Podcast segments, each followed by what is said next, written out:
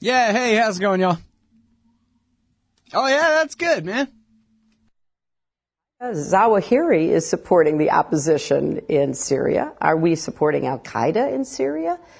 Hamas is now supporting the opposition. Are we supporting Hamas in Syria?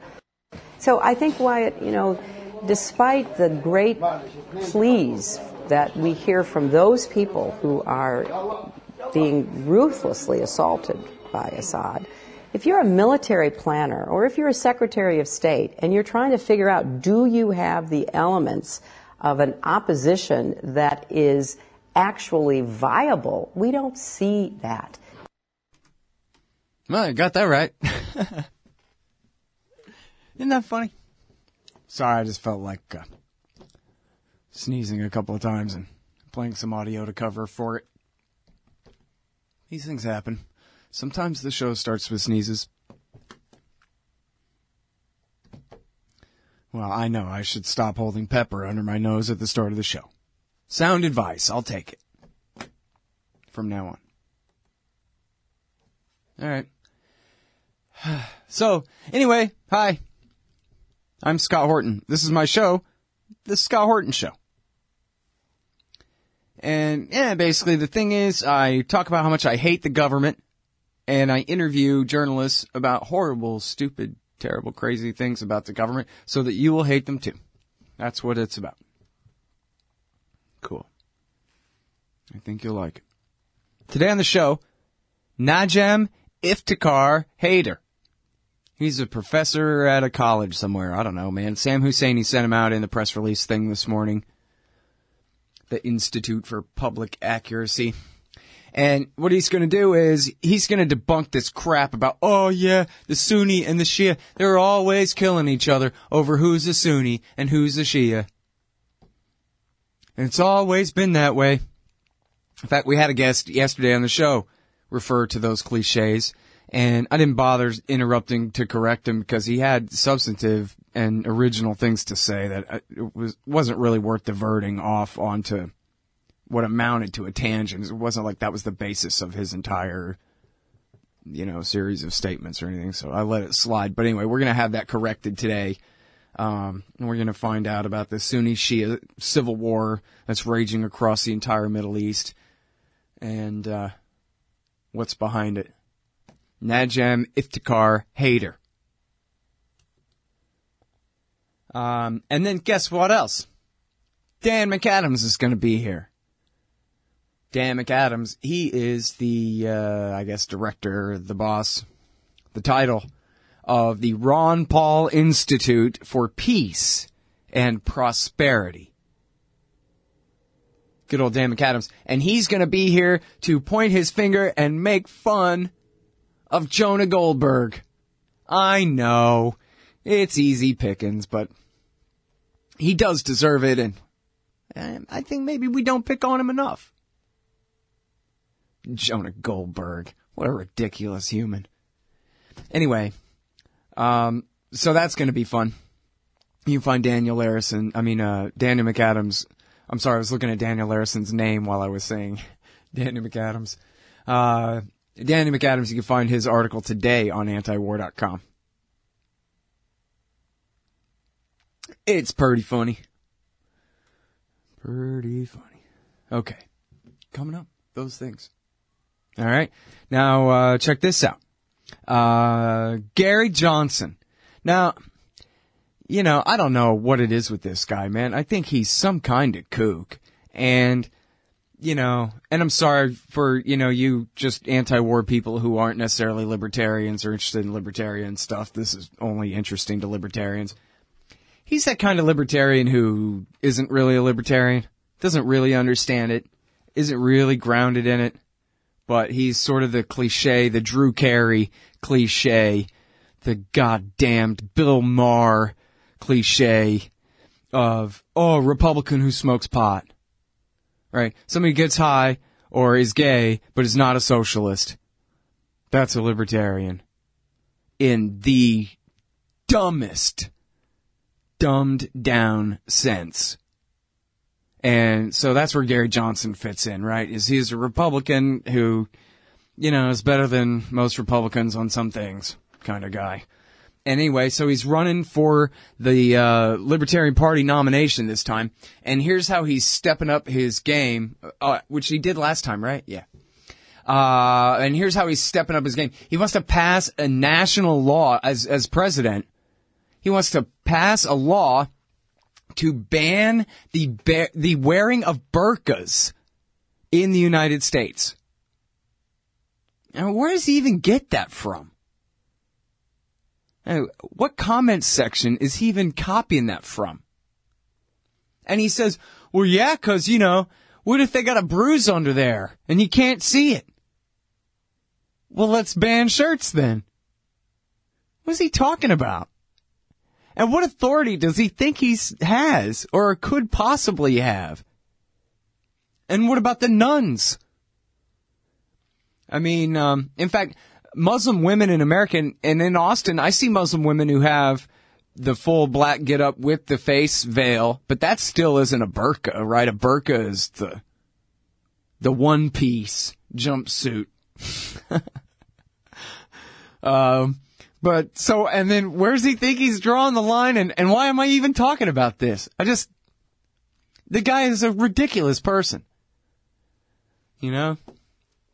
I am a Bill Hicksian. I do think that people should eat acid or mushrooms or whatever and figure out there's more to your brain than you thought and you don't necessarily agree with all the other things that you used to think you thought all the time and whatever and like, eh, that's good. But I think some people do too much drugs and they become stupid. That's what Gary Johnson seems like to me. Like maybe, maybe, uh, ate too much acid and got the wrong idea. Remember his interview? Was it with Reason magazine? uh, four years ago? Or no, it wasn't. It was like Politico or something, right? It was Politico or the Daily Caller, one of the one of the other of those where he goes, "Oh yeah, we ought to go and hunt Kony 2012, and we ought to do this and that." I can't remember the rest of them, but the entire interview, he was all over the freaking place for this war, but against that one. When this one is completely unnecessary, and that one at least has a pretend argument behind it and whatever, and he's just making no sense whatsoever. So I guess he maybe is a good fit for the Libertarian Party, but that's a tragedy. You know, most Americans, if they if there's such a thing as libertarians, they would expect that we're in a libertarian party. That's and if there's if there is a libertarian party, then that must be where the libertarians are. In fact, the vast majority of the libertarian movement exists wholly outside the Libertarian Party and has nothing to do with it. I mean, most of us are anarchists and don't believe in voting and that kind of thing. And those of us who think that the Libertarian Party can be a very important vehicle for carrying our message forward in a Harry Brownian sort of a fashion, figure, pff, why bother? The thing is run by a bunch of ridiculous idiots. A bunch of Gary Johnsons and Wayne Allyn Roots and people who, because they're good at running things like parties, are they're terrible at things like reading and knowing what the hell they're talking about or even what's important. I've told this story before. The first day I ever interviewed Ron Paul in May of 2004 at the Libertarian Party convention in Atlanta. That same day, I got into a fight with Judge Jim Gray at the little party thingamajig uh, in some hotel room. Oh, we can't leave now. We can't leave the Iraq war now. The violence will get worse.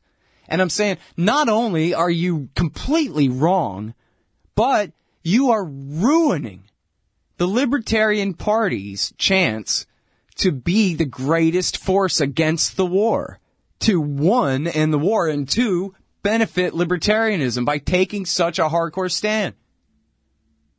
Oh, can't leave now. No, no, no. Bunch of Gary Johnson crap. Worthless. The LP is just worthless at this point. I mean, what does this clown even think he's talking about? Why did I just waste five whole minutes on it? Hey, Al Scott Horton here to tell you about this great new ebook by longtime Future Freedom author Scott McPherson. Freedom and Security, the Second Amendment and the right to keep and bear arms. This is the definitive principled case in favor of gun rights and against gun control. America is exceptional. Here the people come first, and we refuse to allow the state a monopoly on firearms. Our liberty depends on it. Get Scott McPherson's Freedom and Security, the Second Amendment and the Right to Keep and Bear Arms on Kindle at Amazon.com today. Don't you get sick of the Israel lobby trying to get us into more wars in the Middle East? Or always abusing Palestinians with your tax dollars? It once seemed like the lobby would always have full spectrum dominance on the foreign policy discussion in DC. But those days are over. The Council for the National Interest is the America Lobby, standing up and pushing back against the Israel lobby's undue influence on Capitol Hill. Go show some support at councilforthenationalinterest.org. That's councilforthenationalinterest.org. All right, y'all, welcome back. All right, so listen, uh, I'm sorry to do this because uh, there's a bunch of important news to cover, but I got to stop to say that you guys got to shop advertisers on this show more. For example, if you like reading books, then you need to buy and read The War State. Mm-hmm. Um, if you need work, you want to own your own business, you ought to seriously consider. I mean this not just because the guy pays me money, but really. Uh, consider Master Samurai Tech. He'll teach you how to repair all the newest fangled high tech major appliances and teach you how to open and run your own business once you've got the skills. Uh, huge opening in the market right there. The old technicians don't have the skills for this and they don't seem to be retraining too much. Huge new market right there. MasterSamuraiTech.com. Um, obviously this doesn't apply uh, to many of you, but if you are an industrial contractor of some kind, and particularly if you're doing, you know, you need engineering work done on, uh, well, go and check out all the list of all the great stuff that the guy does. It's uh, Christopher Smith at npvengineering.com, npvengineering.com. And he does, you know, all the heat exchangers and chemical facilities and all this. You're building a factory. I know not all of you are building a factory, but if you're building a factory, this is your guy. And if you want him to keep supporting this show, then yeah, he's the guy that you ought to choose, or else you won't have a show to listen to no more, you show listeners. Um, uh, same thing for the Council for the National Interest and the Future Freedom Foundation. Uh, these two have supported the show uh, since I got laid off from antiwar.com. And I'm, I am the editor of antiwar.com, the opinion editor, but, um, I'm not, I don't really work there. I'm only kind of a, uh, con, subcontractor sort of a situation, uh, not like it used to be, uh, believe me. Um, not that I was ever making very much, but, uh, uh, the Council for the National Interest, that's Phil Giraldi's group, and, uh, the Future Freedom Foundation, that's uh, Jacob Hornberger's group. They both have supported this show and both could use your support. And both, hey, they both run institutions that deserve your support in their own right, big time, as you well know. Um, and then check this out. I'll go ahead and say, I'm kind of disappointed that my advertisements for this book haven't worked out. There's this great book. Um, and of course I don't have it in front of me. I got to click a couple of things to get there. There's this great book by this guy, David Hathaway. He's a LewRockwell.com writer, a former DEA cop. That's, I guess, not to his credit, except that it makes it kind of ironic and cool that he now is a hardcore Austrian school libertarian. If you are an Austrian school libertarian, you gotta have a position on immigration one way or the other. And here, this guy is either gonna make your argument bulletproof or he's gonna destroy you. Either way, you should want the help or the challenge. The book is Immigration, Individual versus National Borders. And it's David Hathaway saying to the Austrian school libertarians who favor immigration restrictions that, ah, uh, uh, not so fast in invoking Misesian praxeological theory in order to make your claims because I don't quite see it that way. The introduction's written by me. The blurb on the back of the book is written by the heroic Will Grigg. In other words, Will Grigg says read it, so that's pretty damn good. And it's great. It's really good, man. It's very well written. There's not a single typo in the rough draft that I read. Not one. Um, and, and I just don't mean typo wise, but I mean the prose is, it's good. It's a great read. And he doesn't attack Rockwell and Hoppe and whoever by name. He just goes through the intellectual arguments and he doesn't attack straw man arguments either. He, he goes through the, the Hoppian arguments for immigration restrictions and says not so fast and I think makes a great set of arguments and gets really good. Immigration, individual versus national borders. This may or may not be interesting to people who aren't Austrian school libertarians, but then again, if you're a liberal or a conservative and you're interested in what Austrian school libertarians are about, maybe it would be. So anyway, go and check it out. It's David Hathaway. It's at Amazon.com. It's $3.60 for the paperback, guys. $3.60 for the paperback. Immigration, individual versus national borders. This extremely important debate within the libertarian movement. Uh, this is a huge uh, addition to that debate. So come on. Come on. And then, uh, also, of course, liberty.me, the great libertarian Facebook, right? That's what it is, the libertarian, uh, thing. And, and, um, you know, I, I take a look at it all the time. There are great articles on there all the time. There's a great community of libertarians there at liberty.me. There really is. I dig it, man. I read great stuff on there all the time. I was just posting an article about what a scumbag Gary Johnson is from liberty.me this morning. Liberty.me, uh, it's five bucks a month. No ads. And no, you know, Facebook preying on you through all their algorithms and data mining your entire life and whatever and selling you to the highest bidder. None of that. Just straight, legit libertarian debate.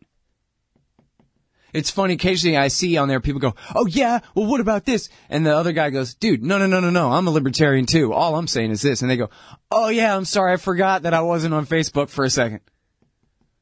We all know what each other are talking about here. We don't have to go back to first definitions. Um, and then Roberts and Roberts Brokerage Inc., man.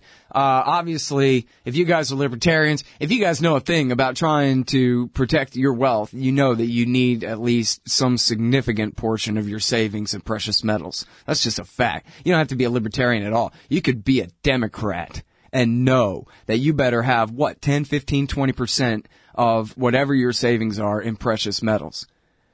Uh, to protect as a hedge against inflation. That's it. Um, I don't know nothing about speculating, and I'm not encouraging people to speculate. I'm talking about, I mean, and you can. What the hell? I'm not saying don't, but I'm just saying that's not what this is. This is buy metal because it's smart to do always. I mean, except at the very top of a bubble, but I'm fairly certain we're not at the very top of a metals bubble right now. Uh, if you know anything about it, I think you'd agree. We've had major corrections just in the last year, so. Roberts and Roberts Brokerage Inc. It's R RBI dot co. Remember RBI from playing baseball when you were a kid? R co. And they have uh, very low charges, you know, uh, extremely cheap uh, uh, surcharges where they make their money off of your transactions. Very little there. Best deal in town. And they've been around for 30 something years and they're absolutely reliable and great. And they support not just this show, but, uh, also this station, this, this network, the Libertarian, uh, pardon me, the Liberty Radio Network, LRN.FM. They're big supporters, um, uh, of antiwar.com as well. And so show your support there. And, and Liberty stickers, of course, which uh, I invented and sold to Rick, and the bumpersticker.com. Any of you guys have companies, you need stickers, you have a band, you need stickers, check out the bumpersticker.com. Great quality, great prices, the bumpersticker.com. Hey, Al Scott here. Ever wanted to help support the show and own silver at the same time? Well, a friend of mine, libertarian activist Arlo Pignotti, has invented the alternative currency with the most promise of them all. QR Silver Commodity Discs. The first ever QR code one ounce silver pieces. Just scan the back of one with your phone and get the instant spot price. They're perfect for saving or spending at the market. And anyone who donates $100 or more to the Scott Horton Show at scotthorton.org slash donate gets one. That's scotthorton.org slash donate.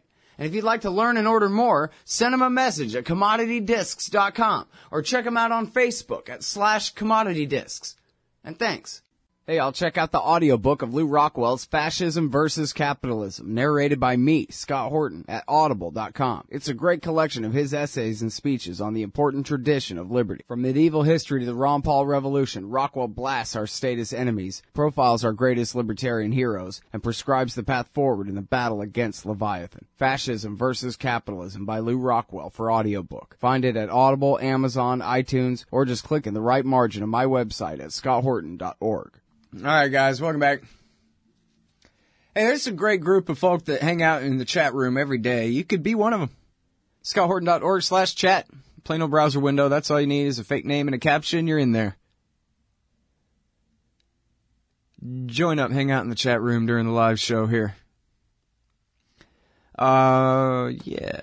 Also, uh, you could advertise on this show. If you just go to uh, scotthorton.org slash donate, it'll tell you there's my email address. I'll tell you, scott, scotthorton.org. Email me and ask me about it, and I will answer that, uh, yeah, I don't charge very much, dude. I'm sure we can work it out. And then maybe we can work it out. Help advertise on this show, keep it going for another year. You know, if you think I should. I guess I started the Daily Show, um, right around this time, 2007. That's when I finally got going daily. I was still doing the Chaos Report once a week, uh, all through 2006 and had the inter- weekend interview show in 2004 and 5. But the, uh, yeah, it's been since 2007, so nine years now of doing the daily anti-war radio show here for you. So if you like that, give me money. The best way to give me money is to just hand me giant stacks of cash. The second best way is uh, to advertise on the show. And then hopefully I'll try to get people to patronize the thing that you're doing, good or service. You know, if I can, I'll try to do that for you there. Um, yeah. Uh, or you can just, you know, send me bitcoins. There's a Bitcoin address on there too. Uh, sign up for monthly donations, whatever you want. Assuming you like this show. I'm like that museum on The Simpsons where they say, yeah, no, it's a voluntary, you know, donation at the door. And Homer's like, what, you don't have to pay and just come right in. Well, what sucker's gonna pay? When it's free. I know, it's a good question, Homer. It really is. I've been trying to answer that. I haven't come up with the right business model yet, apparently. I keep thinking I need to, I don't know, sign up for Master Samurai Tech, learn how to fix refrigerators. Uh, yeah. Hey, join up the chat room, scotthorton.org slash chat. Now on with the news. Uh, I almost don't know where to begin. Uh, France attack, anniversary of Charlie Hebdo, and, um, some guy had a butcher knife, they say, and they shot him. The cops shot him. And they said he had an ISIS flag on him and whatever, and who knows, you know. I know, for the false flagists among you, everything is always a false flag. For me, I have my own confirmation bias, uh, which is that I've been warning for years. What year is it again? January 2016? I've been warning for five years. Well, almost. Four and three quarters or something. Against America's intervention in the war in Syria. And how they are creating a new, extra, perhaps worse, Jihad Academy creating the space for the rise, the re-rise of Al Qaeda in Iraq. And closer, further and further west, they keep bringing the front between the Bin Ladenites and Western civilization. Now, uh, you know, as though bringing them from Afghanistan into Western Iraq wasn't enough, now they gotta bring them into Syria as well. And, and unlike in the Iraq War, which it's interesting to me, man. Some academic ought to go back and figure out what exactly is the difference. I think there are a few that I can come up with off the top of my head, but uh, when it comes to the Syria war, we've had thousands of Europeans go and to fight on the side of the jihad. on the side of the al-Nusra Front and the Islamic State against Assad and the secular Baathist fascist regime there. And I think part of that is because it's a generation of people who grew up during the Iraq War when they were little kids, and now they're that age. Whereas anybody who was that age at the time of the Iraq War, they weren't going to go. And Europeans are going to go and fight in Sunnistan or whatever. But we've had enough time for the the narrative to be set in the minds of the jihadists, and you know, for all of my condemnation of um, the American, Saudi, Israeli, Turkish, Qatari, uh, Zawahiri side, Baghdadi uh, side in this war. Uh, you never hear, hear me say nice things about Assad or his regime. Uh, I'll only point out the closest thing to that is you'll hear me point out the very tough but very realistic reasons why his regime is supported, not Assad as a personality necessarily, but why the Syrian state is supported even by large numbers, large pluralities, if not majorities, of the Sunni population of Syria. And that is because when the state falls, everybody else's life is up for grabs. Convert or die is, and you know, they try to spin al-Nusra and Ahrar al-Sham and these others as, uh, you know, these so-called mythical moderates, but they behead their enemies too the Al Nusra Front right in the middle of their rebranding campaign, uh, which is just Al Qaeda. You know, Golani still is sworn loyal to Ayman al Zawahiri. So are his men. Um, in the middle of their rebranding campaign, they beheaded, or well, at least they murdered. I forget if they beheaded them or not, but they murdered 20 Druze who refused to convert. Um, and this is the future that uh, people are fighting against. You know, you think uh, the Syrian war is bad now. Uh, just imagine if Damascus fell, the Syrian army fell, and all the Druze, all the Shiites, all the Alawites, all the different Maronite, Chaldean, and Assyrian Christians, and everybody else, all their lives up for grab, or they could swim. And, uh, if they're lucky, buy a fake life jacket Who's in the fake life jacket business? Jesus. Maybe I am for crucifixion after all. Yeah, let me sell you a fake life jacket for your kid, refugee. Um, God damn. Some people are people. Although that is just a government accusation, I should presume the accused innocent in that case. Uh, who knows whether uh, the accusation's right or not? Maybe they're just competing with the wrong life jacket salesman. Anyway, goddamn disaster. Um, oh yeah, but so back to my warning and my confirmation bias. For years, I've been warning that, hey man, Europeans are going to go fight in Syria, and guess what? Some of them are going to come home.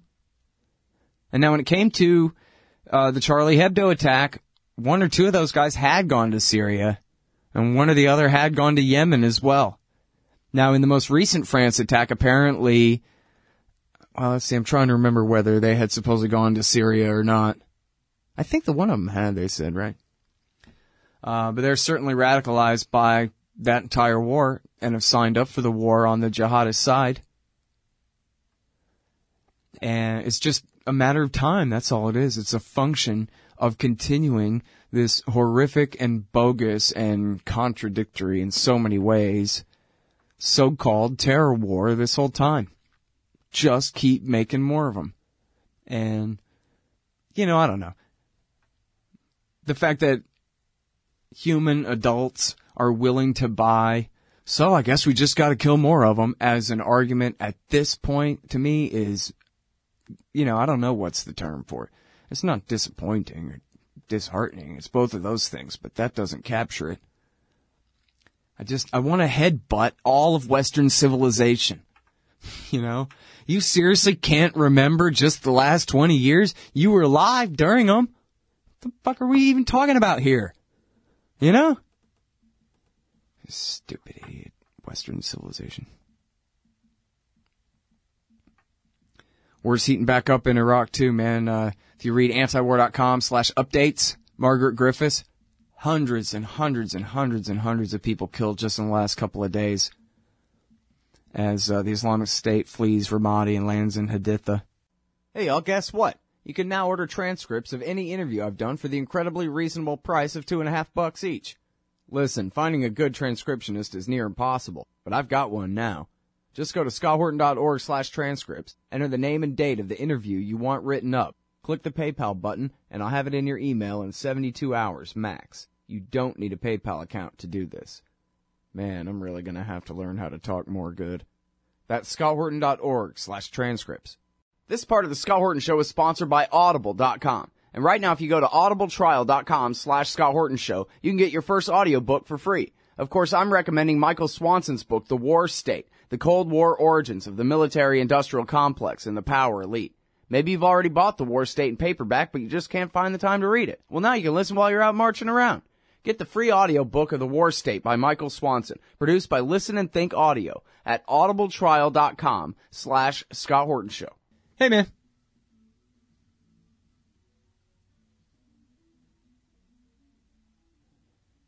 My name is Scott Horton. It's my show, Scott Horton Show. Oh, good question in the chat room.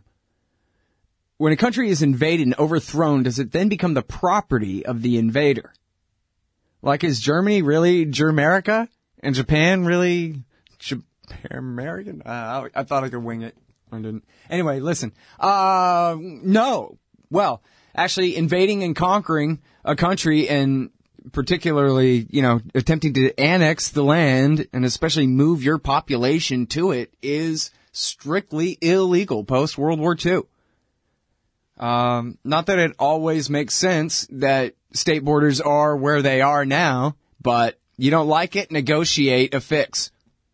No more wars. No more, we need some Lebensraum, and so you gotta get the hell out of the way. That's been illegal. America outlawed that after World War II. Now, but there's a different kind of angle, which I think you're thinking of, which says that, well, geez, if you do invade and occupy a country, then you're you're the if a government invades and occupies a country, that government is then responsible for the well-being of the civilian population while they're occupying it, all other arguments notwithstanding, which is what I think perhaps you're referring to there. Um, but so, in other words, no, just sitting back and allowing total lawlessness, uh, the way they did in uh, after the invasion of Iraq. Um, preventing anyone else from taking the taking their place as the security force at the same time that they refuse to do their job as the security force. If you take my meaning, um, so that's what um, that's what uh, stupid Colin Powell said, and you know meant when he told George Bush, "If you break it, you own it."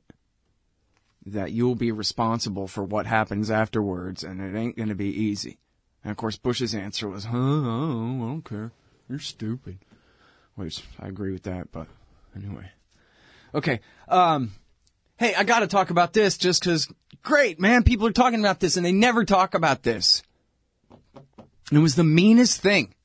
This lady had such a credible story of rape at the hands of Attorney General Bill Clinton, Attorney General of Arkansas in 1978 and it was compelling. And part of what was so compelling about it was how she refused to be used by any conservative opposition to Bill Clinton in Arkansas or afterwards as part of their vendettas against him. She's just trying to get on with her life. Jeez. But then comes the whole Paula Jones lawsuit, which included perjury by herself. I don't know what you're talking about. Never happened. Leave me alone. As well as perjury by Bill Clinton uh, I don't know what you're talking about. Leave me alone. Which led to the federal prosecutor, special prosecutor Ken Starr investigation of federal grand jury. At that point, explained Juanita Broaddrick, her son, who was a lawyer, told her, listen, you shouldn't have lied in that deposition, but you cannot lie to a federal grand jury. I don't care what the truth is. You have to tell it. You cannot. And she said, okay, okay, okay. So she went before the federal grand jury and she said, yeah, Bill Clinton raped me and here's how it went. And she told the story. And This was a big part of the reason. There were a lot of a lot of senators who said then that they voted to convict when they went in the back room and looked at the secret grand jury evidence that that didn't get a hearing in the House impeachment hearings, but that did exist in the documentation. And a big part of that was reading the evidence of Jane Doe 5, I believe it was that she was referred to. It was one of the Jane Doe ladies. Uh, with Kathleen Willey being another, I think it was, and, and I don't know which others. And they read that and said, yeah, when I read about, you know, the lady talking about the way he raped her, I thought, well, whatever, good enough for me to convict him on these other charges. yeah, it's a Senate trial. It's, it doesn't really matter if Juanita Broaddrick's rape is one of the counts or not. Uh, but anyway, he was acquitted.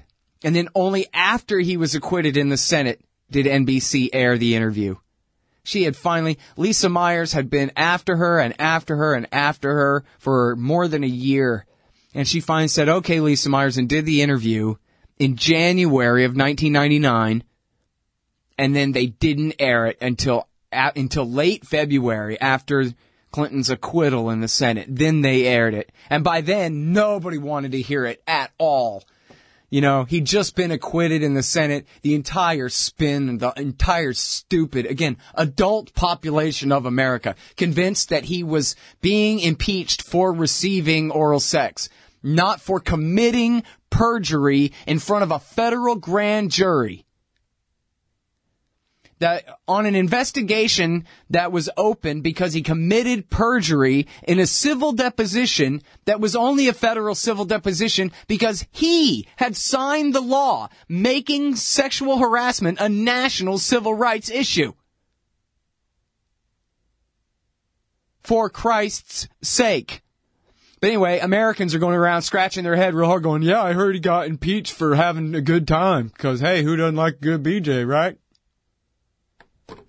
And then, so they didn't want to hear it after he was acquitted. That was the end of that. And nobody even paid attention when she told her story and NBC finally aired it. You know, the people, the masses of society don't read the Wall Street Journal editorial page. So it was just, it was buried. Well, now guess what? Juanita Broaddrick, who told this extremely credible and somewhat uh, witnessed and verified a tale of rape at the hands of Bill Clinton, has a Twitter account and she tweeted the other day, yesterday, that, yeah, boy, I sure do hate seeing Hillary Clinton up there, remembering how Bill Clinton raped me and how she tried to intimidate me into silence, or I'm paraphrasing. Wow, Broaddrick's on Twitter. I like Twitter, man. Remember in 2014 when the Israelis were slaughtering the helpless citizens of the Gaza Strip, the captives of the Gaza Strip, um, and Palestinians were tweeting out pictures of it and the Israelis freaked. Never before had the Palestinians been able to tell their side of the story in real time as they're being slaughtered. And uh, it changed everything. Changed everything. So now, even if NBC doesn't want to talk about Juanita Broaddrick, even when they got the scoop, they want to bury their own damn scoop until they're done helping, you know, being an accomplice for the defense in the Senate trial of the president it doesn't matter because Juanita Broaddrick has her own voice now that we can all hear. And this isn't going away. And you go watch her interview with Lisa Myers and you will think to yourself that I think she's probably not lying. And get this. I'm spending way too much time on this. I'm sorry. I got so much stuff to cover and I'm blowing it. The rape allegation against Bill Clinton explained it's at Vox, which I know is stupid and horrible, but this isn't written by Matt Yglesias at least and, or or Max Fisher. So anyway, but what it is is this is the most comprehensive telling of this story I've ever read in my life, and all the follow up journalism about it and everything. I learned a bunch of things, including get this. I had no idea this. Michael Isikoff of Newsweek writes, quote, privately, Clinton's lawyers have conceded that Clinton may have had consensual sex with Broaddrick but insists that he would never force himself upon her, blah, blah, blah. Oh, yeah? He admitted. Before it was, I have no idea what you're talking about. Oh, no, it was actually much more carefully phrasing that. David Kendall had said, any accusation that Bill Clinton had raped Juanita Broaddrick in 1978 is false. So what's he saying? It was in 77 or 79? Or he's saying her last name was Hickey at the time. She wasn't married to Mr. Broaddrick yet. And it was Miss Hickey, uh, uh, Mrs. Hickey that he raped? Huh? What? Uh, the Clintons and their lawyerly language. I love it. And if you read this Vox article, then you will see that no, there's no solid proof, but yeah, I believe her too, dude. Absolutely, I do. And, and I don't need any of this, uh, you know, modern PC crap about you must believe every accuser as long as it's a sex crime. That's the most ridiculous goddamn thing I've ever heard. What are you talking about? The accused are presumed innocent. Accusers, we listen to them fairly. So we have to presume they're all lying, but presume they're telling the truth at the expense of the possibility that they're not? Wrong. Nobody needs stupid PC rewritten standards of what counts as knowledge and what's just belief in order to uh, take Juanita Broaddrick's uh, story, I think, pretty much at face value. Go read it yourself. It's at Vox.com. The rape allegation against Bill Clinton explained. This one isn't going away, man. It ain't. I'm sorry, man. I have so much other stuff to cover, but, uh, next. Great interviews. Najam Iftikhar Haider and Dan McAdams on the Scott Horton Show. Hey, all Scott here for Samurai Tech Academy at MasterSamuraiTech.com. Modern appliance repair requires true technicians who can troubleshoot their high-tech electronics. If you're young and looking to make some real money, or you've been at it a while and just need to keep your skills up to date, Samurai Tech Academy teaches it all. And they'll also show you the business, how to own and run your own. Take a free sample course to see how easily you can learn appliance repair from MasterSamuraiTech.com. Use coupon code Scott Horton for 10% off any course or set of courses at MasterSamuraiTech.com. Hey, Al Scott Horton here to tell you about this great new book by Michael Swanson, The War State. In The War State, Swanson examines how Presidents Truman, Eisenhower, and Kennedy both expanded and fought to limit the rise of the new national security state after World War II. If this nation is ever to live up to its creed of liberty and prosperity for everyone, we are going to have to abolish the empire. Know your enemy. Get The War State by Michael Swanson. It's available at your local bookstore or at Amazon.com in Kindle or in paperback. Just click the book in the right margin at scotthorton.org or thewarstate.com. All right, Shell, welcome back. I'm Scott Horton. It's my show, The Scott Horton Show. We're live here on the weekdays from noon to 2 on the Liberty Radio Network, libertyradionetwork.com. Our first guest today is Najam Iftikhar Haider. And says here he is assistant professor of religion at Barnard College of Columbia University and is currently a member of the Institute for Advanced Studies. He's the author of the book Shia Islam, an introduction to the origins of the Shia. Welcome to the show. How are you doing? I'm great. How are you, Scott? I'm doing really good. Uh, very happy to have you on the show here. So, uh, you have uh, an uphill uh, uh, mission here on the show today to teach us a lot of what we don't know. But what you have going for you, at least, is that virtually everyone listening knows better than the common tropes that, oh, you know how they are, always killing each other over their religion and whatever. This is all George W. Bush and the Ayatollah and Osama's fault, Zaw- uh, Zarqawi and Zawahiri and, mm-hmm. and the neoconservatives and the Iranians and the Badr Brigade. And everybody knows that, that they're not mm-hmm. fighting about who believes what. They're fighting over power and land, same as everything. So we know that. Um, so, you can dispel that, but you don't have to feel like you're talking to a bunch of right wing idiots who, you know, know, know nothing but what Donald Trump told them or anything like that. But so, um, I don't know whether you want to start with what's a Shia or if you want to start with the current contreps between the Saudis and the Iranians or what, but I'm just happy to sit back and listen to you. Oh, well, thank you. Um, I mean, I, I, I think that there are a couple of points that, that we should understand. The first is that um, that there are differences between Sunnis and Shias, and those differences are theological differences, and they go um, way back. Um, they you know, go many centuries back, um, but they don't really define many of the conflicts that we see today. I mean, you can look at the entire Middle East, and you can see within each of the individual conflicts that seem to be sectarian, um, the, the the power politics that that serve to underwrite it. So, I mean, we make this assumption that Iran is connected to Syria because Syria is Shi'i and Iran is Shi'i. But in reality, Iran's support of Syria is is political and, and it's within its own national interests. And we see the same thing playing itself out in, in a place like Yemen, where again, um, one side is seen as being supported by Iran because they're Shia, and the other side is seen as being supported by the Saudis because they're not.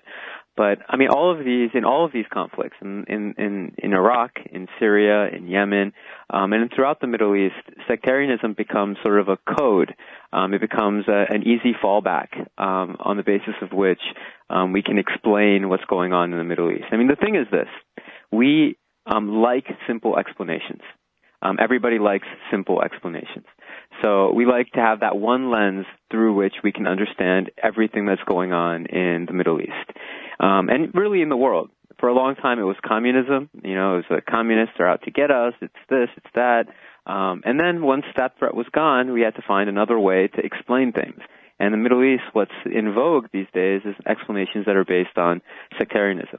Now, I mean, I'm happy to, to talk about each of these conflicts individually, I'm also happy to explain to you what the actual differences are between Sunni and Shi'i, with the understanding that those explanations are just informational. They're not re- they're not explanatory. Sure.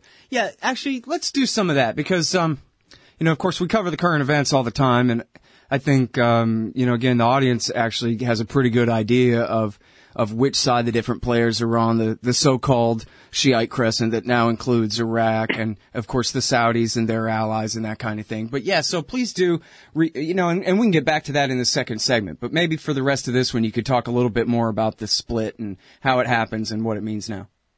Well, I mean, okay, the split the split is ascribed to an event that happened at the death of the prophet, where you had um, one group of people who believed that his son-in-law and cousin Ali was the rightful successor. Um, that group we think of today as the Shia, and the other group felt that um, the leadership of the community should be inherited by other members of the community. So they they chose a different line of succession. Um, and those um, individuals are today thought of as Sunni. Now that's the history that we remember. That's the history that Sunnis and Shias project back upon um, the t- lifetime of the Prophet.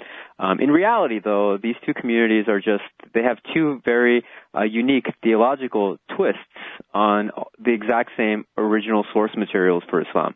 So the source materials for Islam, the, the canon, as uh, if we if we were going to use that word, uh, the canon is the Quran and the lifetime of the Prophet. And so the question is, when you take the Quran and you take the lifetime of the Prophet and you view it through the through one theological lens, um, then you get Shiism, and you view it through a different theological lens, you get Sunnism. So there are real fundamental theological differences, even though both sides agree on the same canon. They agree on the same sources. Now, in reality, the way these two communities separated themselves off um, really took place about 100 to 200 years after um, these events you know, the lifetime of the prophet.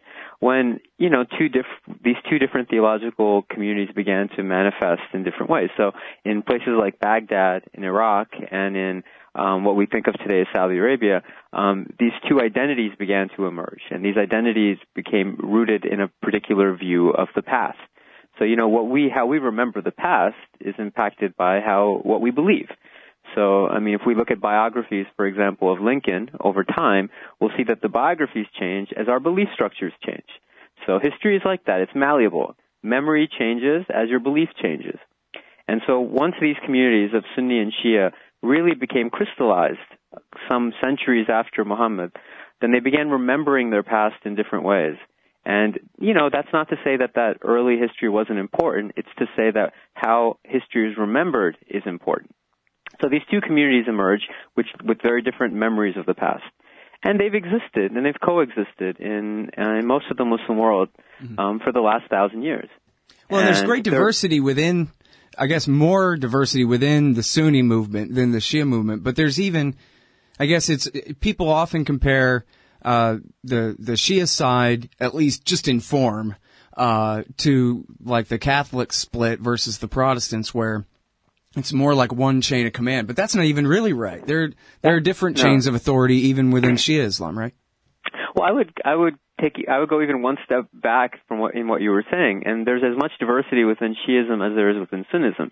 Um, the Shia that we Oh, find in in Turkey are quite different from the Shia that we find in Syria. The Alawite leadership is very different from the Shia we find in Lebanon and Iraq and Iran, which are I would say the majority And in terms Yemen? of number. And in Yemen, they're completely different. I mean, these are these are groups that that in some cases differ more fundamentally amongst themselves than they do between you know themselves and Sunni groups. So the diversity is is quite you know it, it's it's quite extreme within both of these groups, Sunni and Shi'i.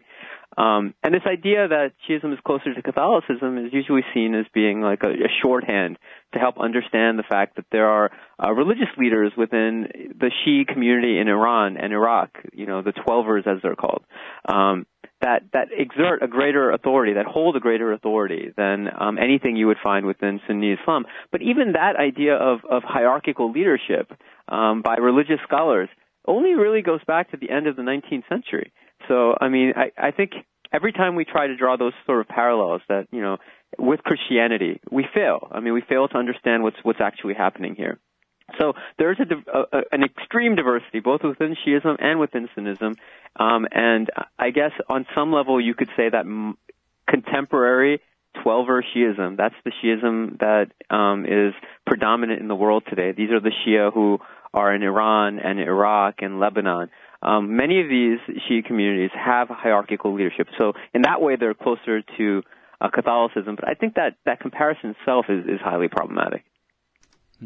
All right. Well, listen, we're about to have to stop and take this break. It, it'd be nice if I timed one of these well for a change. So we'll stop here. But when we get back, I want to ask you all about the Wahhabis and the Salafis and the, uh, you know, how much dominance they have and what those terms really mean. And, and of course, again, around here, we all know better than to think that this is the cause of terrorism, although it does seem to be the identity of those behind the terrorism. So, uh, we got to get into some of that too. It's Najam Iftikhar Haider, assistant professor of religion at Barnard College at Columbia University. We'll be right back, y'all. Hey, Al Scott Horton here for MPV Engineering. This isn't for all of you, but for high-end contractors specializing in industrial construction and end users who own and operate industrial equipment. MPV offers licensed professional consulting on chemical and mechanical engineering for your projects. Tanks, pressure vessels, piping, heat exchangers, HVAC equipment, chemical reactors for oil companies or manufacturing facilities, as well as project management support and troubleshooting for those implementing designs. MPV will get your industrial project up and running. Head over to mpvengineering.com. Hey, y'all, Scott Horton here for WallStreetWindow.com. Mike Swanson knows his stuff. He made a killing running his own hedge fund and always gets out of the stock market before the government generated bubbles pop.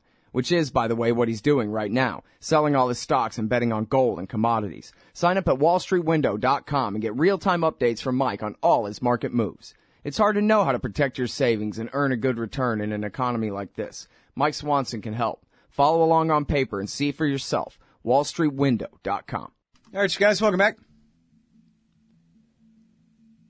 I'm Scott Horton. It's my show, Scott Horton Show.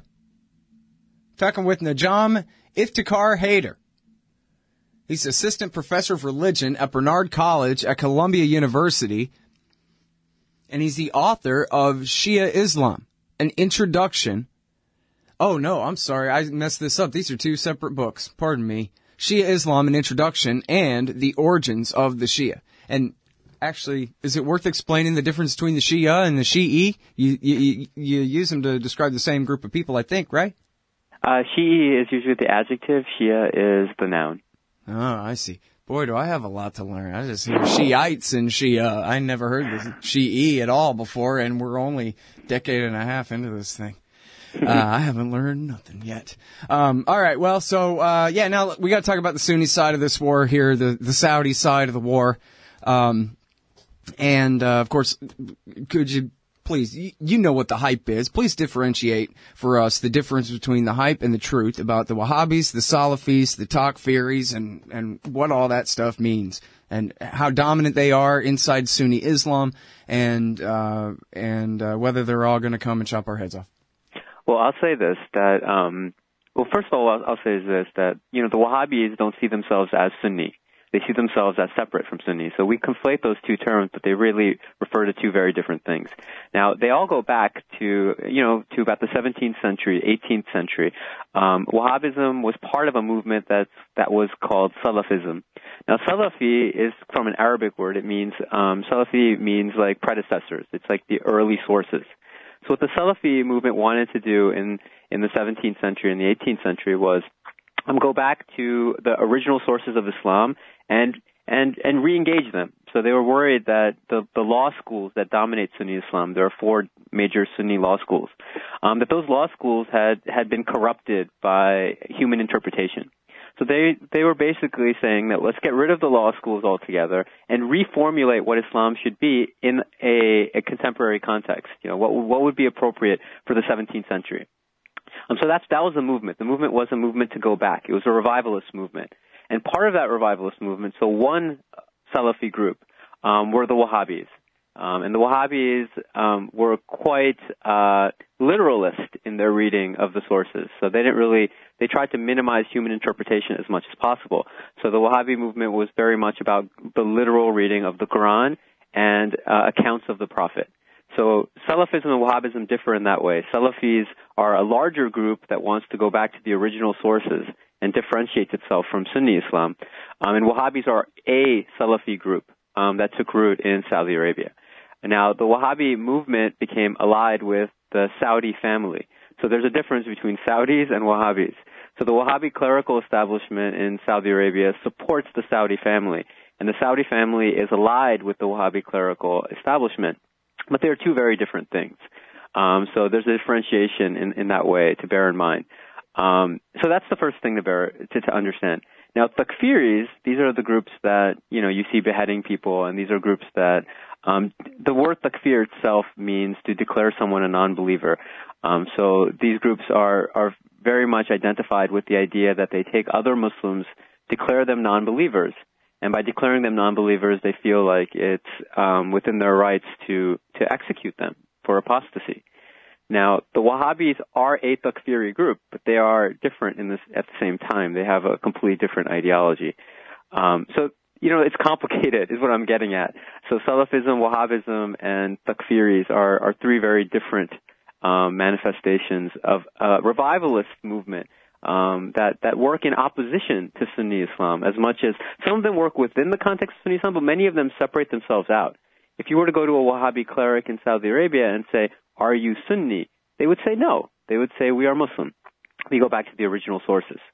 So bear this in mind when we talk about sectarian divides between Sunni and Shi'i, and we put the Saudis firmly within on on quote unquote the Sunni side. Um, th- that's not even a straight. I mean, that's not straightforward. That's not obvious, and that's not how the Wahhabis would classify themselves. They would differentiate themselves away from Sunnism. Very interesting. Um, and first time I've ever heard anybody explain it in that way. Um, and so, okay, now why is it that when 95% or more of the entire population of the Arabian Peninsula wants American combat forces off of there. It's these most takfiri guys are the ones who actually commit terrorist acts against the United States over it. Islam makes them do it. They're, they're radical Islam or, or what makes them different from the people who don't do suicide attacks against Western targets? I think what you have to bear in mind is that um, the, that the the case of American troops on the Arabian Peninsula is is historically quite explosive.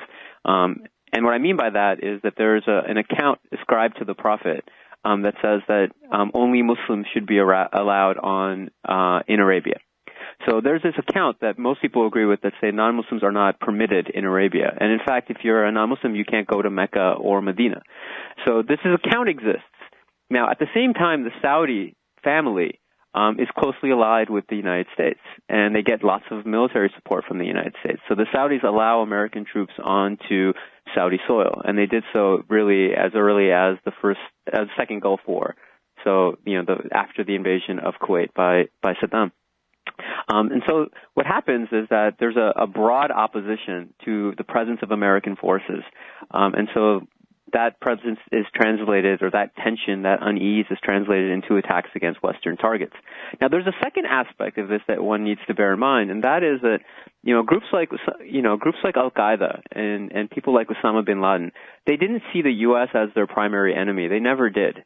Um, and in fact, if you read the translations of Osama bin Laden, or you read, um, as I mean, there's a whole book that that has translations of his statements, or you read uh, Lawrence Wright's The Looming Tower, where he talks about um, Osama bin Laden, Al Qaeda, and their origins. What you find is their real opposition was to their own home governments.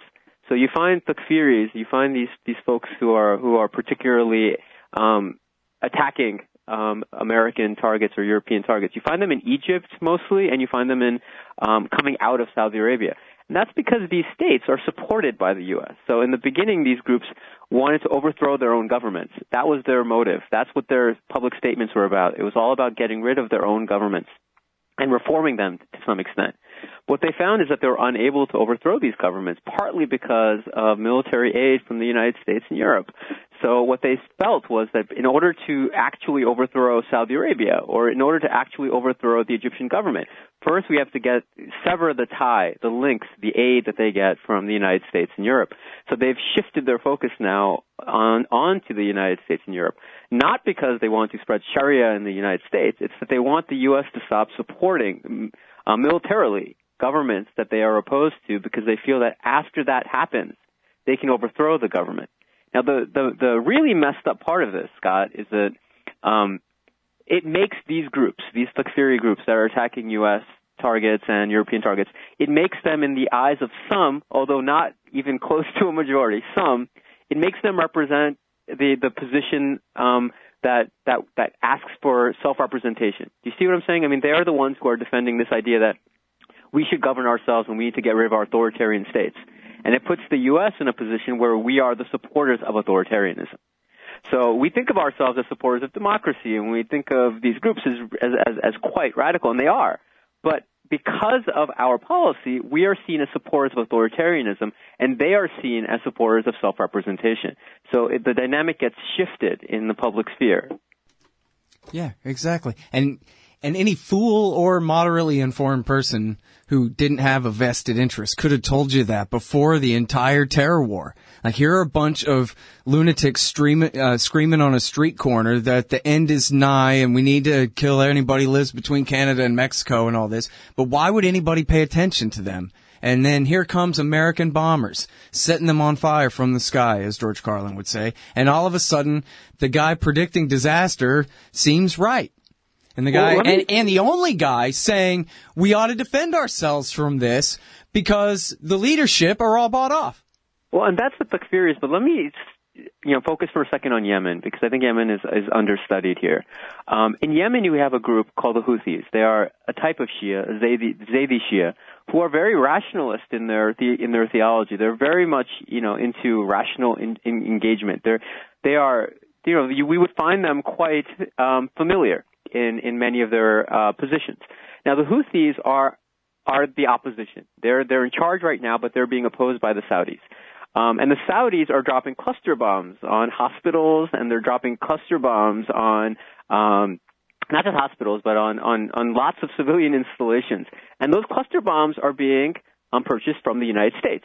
And just last month, I believe, the U.S. agreed to sell them more cluster bombs because the Saudi coalition had run out of cluster bombs. So here we have a group that potentially um, we could have ties to. They're a Shi'i group. They're you know they're quite rationalist in their in their perspective. They are opposed to Al Qaeda in southern Yemen. I mean these are our natural allies. But instead of us, you know, trying to reach out to them in some way and building some sort of connection, we sell, you know, cluster bombs to the Saudis, who then bomb these these individuals who are opposed to Al Qaeda, who are opposed to the Takfiri groups and it drives them into a camp that that that doesn't want to you know doesn't want to, to reach out to us at all. It alienates them completely. So our policy, especially with respect to Saudi Arabia, it really produces opposition in, in, in, in places where we shouldn't even have opposition, where, where we have natural allies on the ground. Yeah, I mean, it's it's well, I don't know about being allies with the Houthis, but you know, as we covered on the show with an actual uh, former DoD official yesterday, it was um, you know American backed Saleh's war against the Houthis, four, five, six failed attempts to attack them. Did nothing but make them stronger it, to the point where they were able to sack the capital city. And, uh, you know, of course, the whole time that he was accepting all that money and weapons in the name of fighting Al Qaeda. And at the same time, America is fighting Al Qaeda with the robots and still just making more of them by bombing them. So whether we're flying as their air force or whether we're fighting against them with our air force, either way, uh, we're doing nothing but help the bad guys in Yemen this whole time. Those who, who, by bad guys, I mean those who are declared sworn loyal to Ayman al-Zawahiri still, just like on al-Nusra in Syria.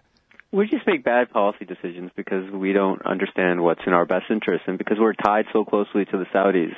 And you know, the problem is this that you know there are states in the Middle East that we have natural interests that our interests align with. And if we want stability or if we want democracy or we want people to to live in in, in a particular, you know, we want there are certain things we want that we can get in the Middle East if we were to to to work with people who have similar interests. But instead, we always work with the Saudis. And the Saudis always work both with us and against us at the same time. And it's just the policy doesn't make any sense. Yep, absolutely right. All right, well, listen, I'm sorry we're way over time and out of time, but I really appreciate you coming on the show today. No, thanks for having me. All right, y'all, that is Najam Haider. Najam Iftikhar Haider, he is assistant professor of religion at Barnard College of Columbia University. He's the author of Shi'i Islam, an introduction, and the origins of the Shia. And we gotta go. We'll be right back with Dan McAdams. Well, we already are back with Dan McAdams. Let me see here. Click the button.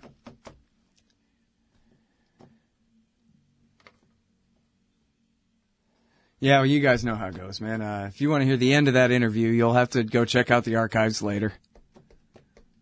Because I'd rather have a sloppy outro than interrupt the guy and end the interview early. That's why. But I know it must sound terrible, right? Going out to break in the middle of an interview like that. Probably in the middle of a word. The music all loud over it, but oh well. That's just the way it goes. Hey, uh, listen, next up is our friend Dan McAdams. He is the leader, I forgot the exact name of it, director, I guess, of the Ron Paul Institute for Peace and Prosperity. Welcome back to the show, Dan. How are you doing? Hey, Scott. How are you doing? It's great to be with you. Uh, good, good. Uh, I appreciate you joining us today, and I always love reading you attack the neocons, uh, because you're good at it, and they're horrible and really deserve it. Uh, this one is called Neocons at National Review. Stop calling us neocons. Uh, quite an apt paraphrase there of this piece. And there's been a few like this. Um, I think we talked about this on the show. I certainly was tweeting about this back a few weeks ago. Some lady wrote one a lot like this. This one is Jonah Goldberg himself, uh, the editor. Uh, correct me if I'm wrong. He is the editor of National Review, right? I believe he is yeah. indeed uh-huh. one and, of the editors. And he's written this piece. The term neocon has run its course. Um, all kinds of stuff uh, in this uh, pretty brief article. Uh, he just goes is, is, very well organized, just from one excuse to the next. Uh, why I think, as you put it, there's nothing to see here. Why don't you take us through it? Well, yeah, it was. I mean, I was inspired to write it because uh, uh, my old colleague Jeff Deist at the Mises Institute now had a little tweet saying, "Hey, no, no, you guys are not going to get away with this one." And I thought it'd be kind of funny to expand on what Jonah wrote but it, it's just hilarious. You know, it's like a kid who breaks something and then mom comes in. He says, "Don't blame me. I didn't do it."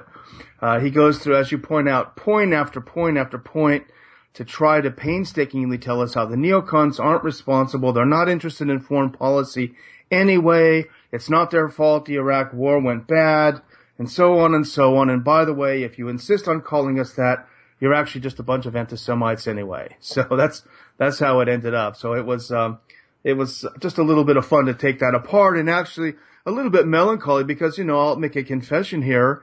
Uh, back in the 90s, you know, I used to read, uh, National Review and whether I agreed with everything or not, at least things were solidly put together. They were well argued. There was some erudition. There were some people that had some good educations and great writers. And when you look at something like that today, it's just a shame how far it's fallen. Yeah, I mean, this is more or less a listicle of all the reasons why leave me alone or something like that. But Um, and, and okay, so we should say for everybody who's not in the know about this, the National Review, of course, their primary sin above all sins is the their hectoring of America into the Iraq War. I mean, outside of actual power, but in terms of media power, there was no force stronger than the National Review in corralling the entire conservative movement. Um, and in fact, explicitly attacking anyone who dared to call themselves a conservative and oppose a so-called preemptive, aggressive invasion of Iraq back in 2002 and 2003. I remember that terrific, uh, was it a, I think it was a cover story where they read all of these people out of the conservative movement, Justin Raimondo, Lew Rockwell, everyone. It was a, it was a classic Stalinist purge that they tried to pull off because they weren't enthusiastic about this Iraq war.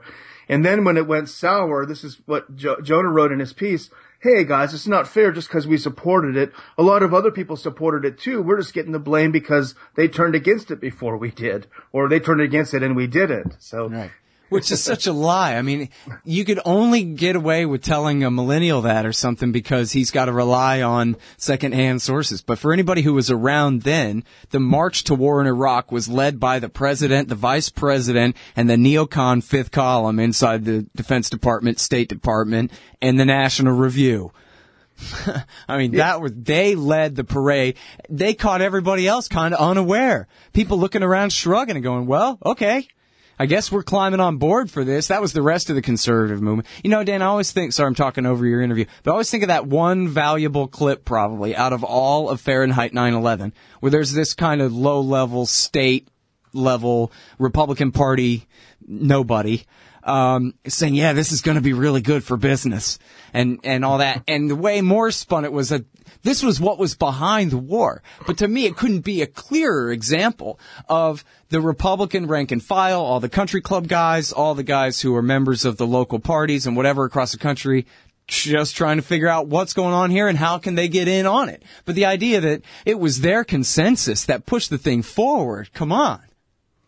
Well, as you know, you know, uh, Scott, and I'm sure all your listeners know that these plans were, they had them in their back pocket for, for years and years before then. They had it in their back pocket probably since 1991 when Papa Bush didn't go into Baghdad. This was all planned. They were just looking for a, a, an exam or an opportunity, which they've already admitted they needed a Pearl Harbor like event.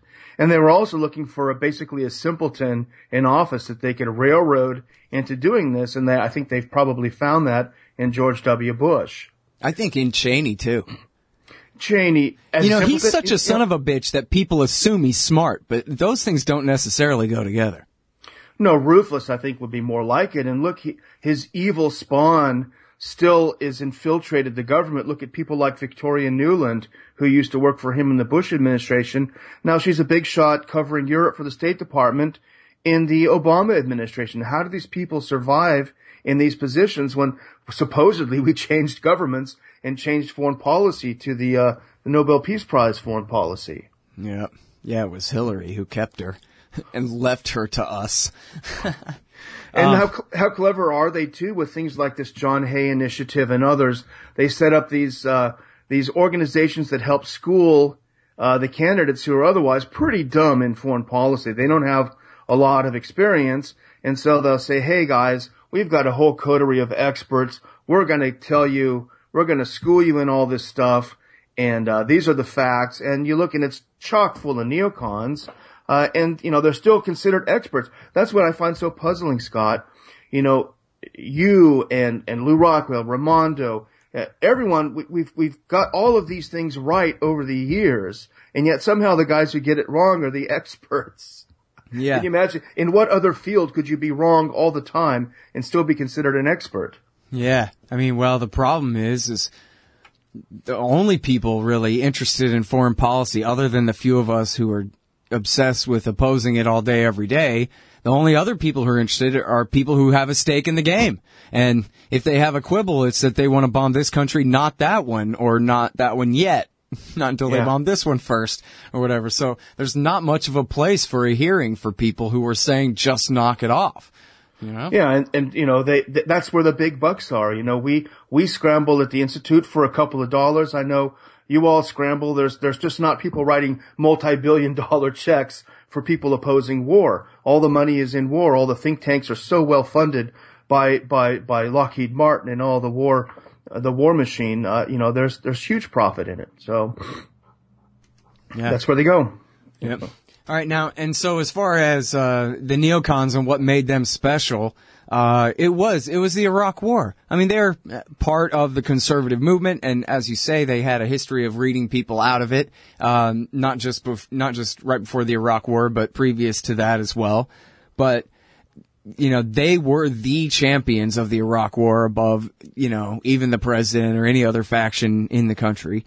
And, you know, they were the ones who sold every different point from the bogus weapons and the bogus connections to Osama bin Laden, as well as all the, you know, fantastic democracy and, um, uh, you know, regional transformation that was going to take place and all these kinds of things. And there's just no denying that it was the neocon think tanks and then, you know, in the publications, the National Review, the Weekly Standard, and of course the Washington Post and the Wall Street Journal editorial pages that that led this march, and they've been identified as such for so long. I could see why, especially with all the current events, why Jonah Goldberg wants out from under this label, but we're not going to let him out from under this label. Dan McAdams from the Ron Paul Institute for Peace and Prosperity. More after this. Hey, Al Scott Horton here for MPV Engineering. This isn't for all of you, but for high-end contractors specializing in industrial construction and end users who own and operate industrial equipment. MPV offers licensed professional consulting on chemical and mechanical engineering for your projects. Tanks, pressure vessels, piping, heat exchangers, HVAC equipment, chemical reactors for oil companies or manufacturing facilities, as well as project management support and troubleshooting for those implementing designs. MPV will get your industrial project up and running. Head over to mpvengineering.com. Hey, y'all, Scott Horton here for WallStreetWindow.com. Mike Swanson knows his stuff. He made a killing running his own hedge fund and always gets out of the stock market before the government generated bubbles pop. Which is, by the way, what he's doing right now. Selling all his stocks and betting on gold and commodities. Sign up at wallstreetwindow.com and get real-time updates from Mike on all his market moves. It's hard to know how to protect your savings and earn a good return in an economy like this. Mike Swanson can help. Follow along on paper and see for yourself. WallStreetWindow.com. All right, you guys, welcome back to the show. I'm Scott Horton. It's my show, the Scott Horton Show. I swear to God, right now I'm discussing Star Wars on Twitter with Richard Nixon. What a great life I have. Now I'm talking with uh, the great Dan McAdams. Speaking of greatness uh, Dan McAdams and the Ron Paul Institute for Peace and Prosperity. There's a think tank I can get behind. The Ron Paul Institute, and uh, oh, hit the wrong button there. Um, we're talking about this great thing that he wrote for uh, I don't know who all. I'm sure the, the the Ron Paul Institute site. It's also running today as a viewpoint and on the blog at antiwar.com. Neocons at National Review. Stop calling us neocons. and um, yeah, well, the guilty don't like being guilty. But yeah, you're right. It's a funny kind of thing because everybody who's really good on everything they're bad on and also really good on how bad they are are people who are, even if we were really trying, completely excluded from the discussion. And so who's there to talk about the wars? Every week, week after week, it's just Bill Kristol and all his doppelgangers at National Review, which is the same thing as the Weekly Standard anyway. And, um, and these same clowns. And it's, you know, the question, what are they going to do? Have Eric Margolis on every Sunday morning on these shows or whatever? They're, they can not do that. Um, that's way too far off the narrative. And so, it, the very same people who got every single thing wrong are still the very same people in charge of the entire debate. And all of them, I mean, Elliot Abrams and all of them, the, the ones in the government and out, the neocons. Yeah, they still they still run things. Now, um, Scott, you, you mentioned earlier the Iraq War, uh, and I'm sure you could go. People could go as far back as they wanted to talk about neocons, but I really like to think about the beginning of neocon power is in the early part of the Reagan administration, where he uh, agreed to allow uh, the neocons around him to form the National Endowment for Democracy to, as all your listeners know, to do in the open what the CIA once did in secret, i.e. overthrow governments and regime change. And of course, this was uh, all offered under the guise of the great struggle against the Soviet Union and the Red Menace. We've got to overthrow regimes. We've got to support democracy movements overseas. But what it really was was is a sort of a Trotskyite uh, inversion of the Red Menace. You know, uh, the idea that there is an end all, uh, there is an exceptional nation that must push its ideology on the rest of the world. And it's not surprising that after the Soviet Union is over, uh, the the Ned people, the regime changers, are stronger than ever, and they have sort of become the new USSR. You've got to you've got to abide by our standards of democracy, or we will overthrow you, blow up your country, and kill all your people. You know, this is the real decay of of the of the, that the neocons have caused in the world, and it's destroyed any moral standing we would have. The rest of the world thinks we're a bunch of hypocrites, and they're they're right.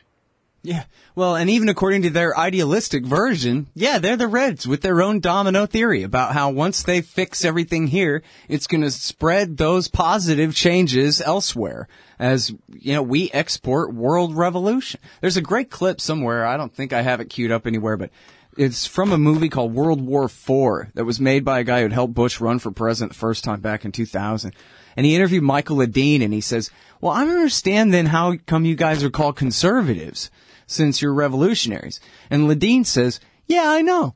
I don't see what's conservative about it whatsoever. Yeah, I want to turn the entire world upside down. That's right. But faster, please, is his uh, motto, isn't it? Yeah, yeah. The boiling cauldron too.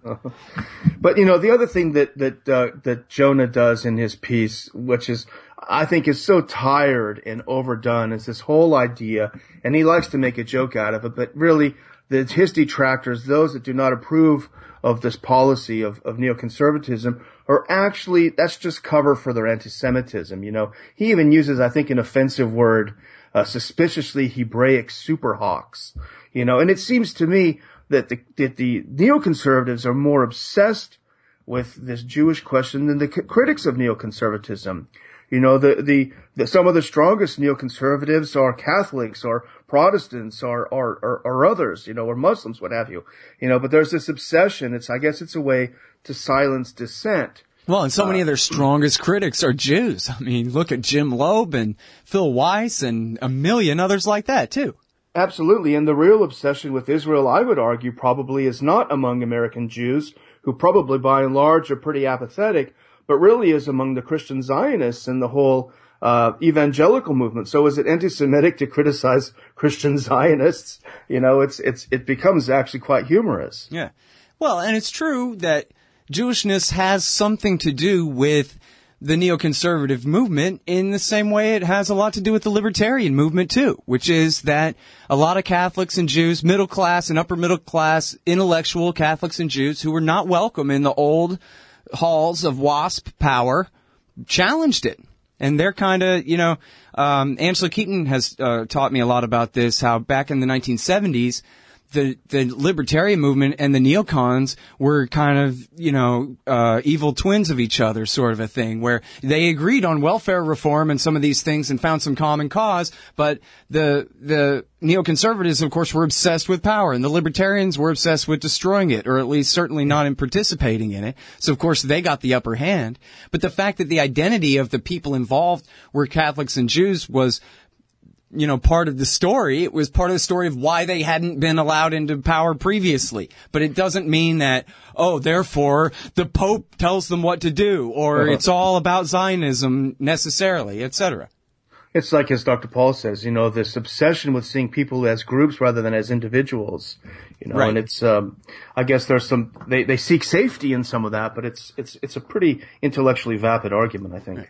And now, on the other hand, you call yourself a libertarian or you call yourself a neocon and you join up a group in a real way, then that's different. And so for somebody like Jonah Goldberg to deny there's such a thing when in the same, as you point out in your piece here, he even says, Hey, other neocons, stop calling us that. At the same time, he's saying you must be an anti-Semite, McAdams, for calling him that.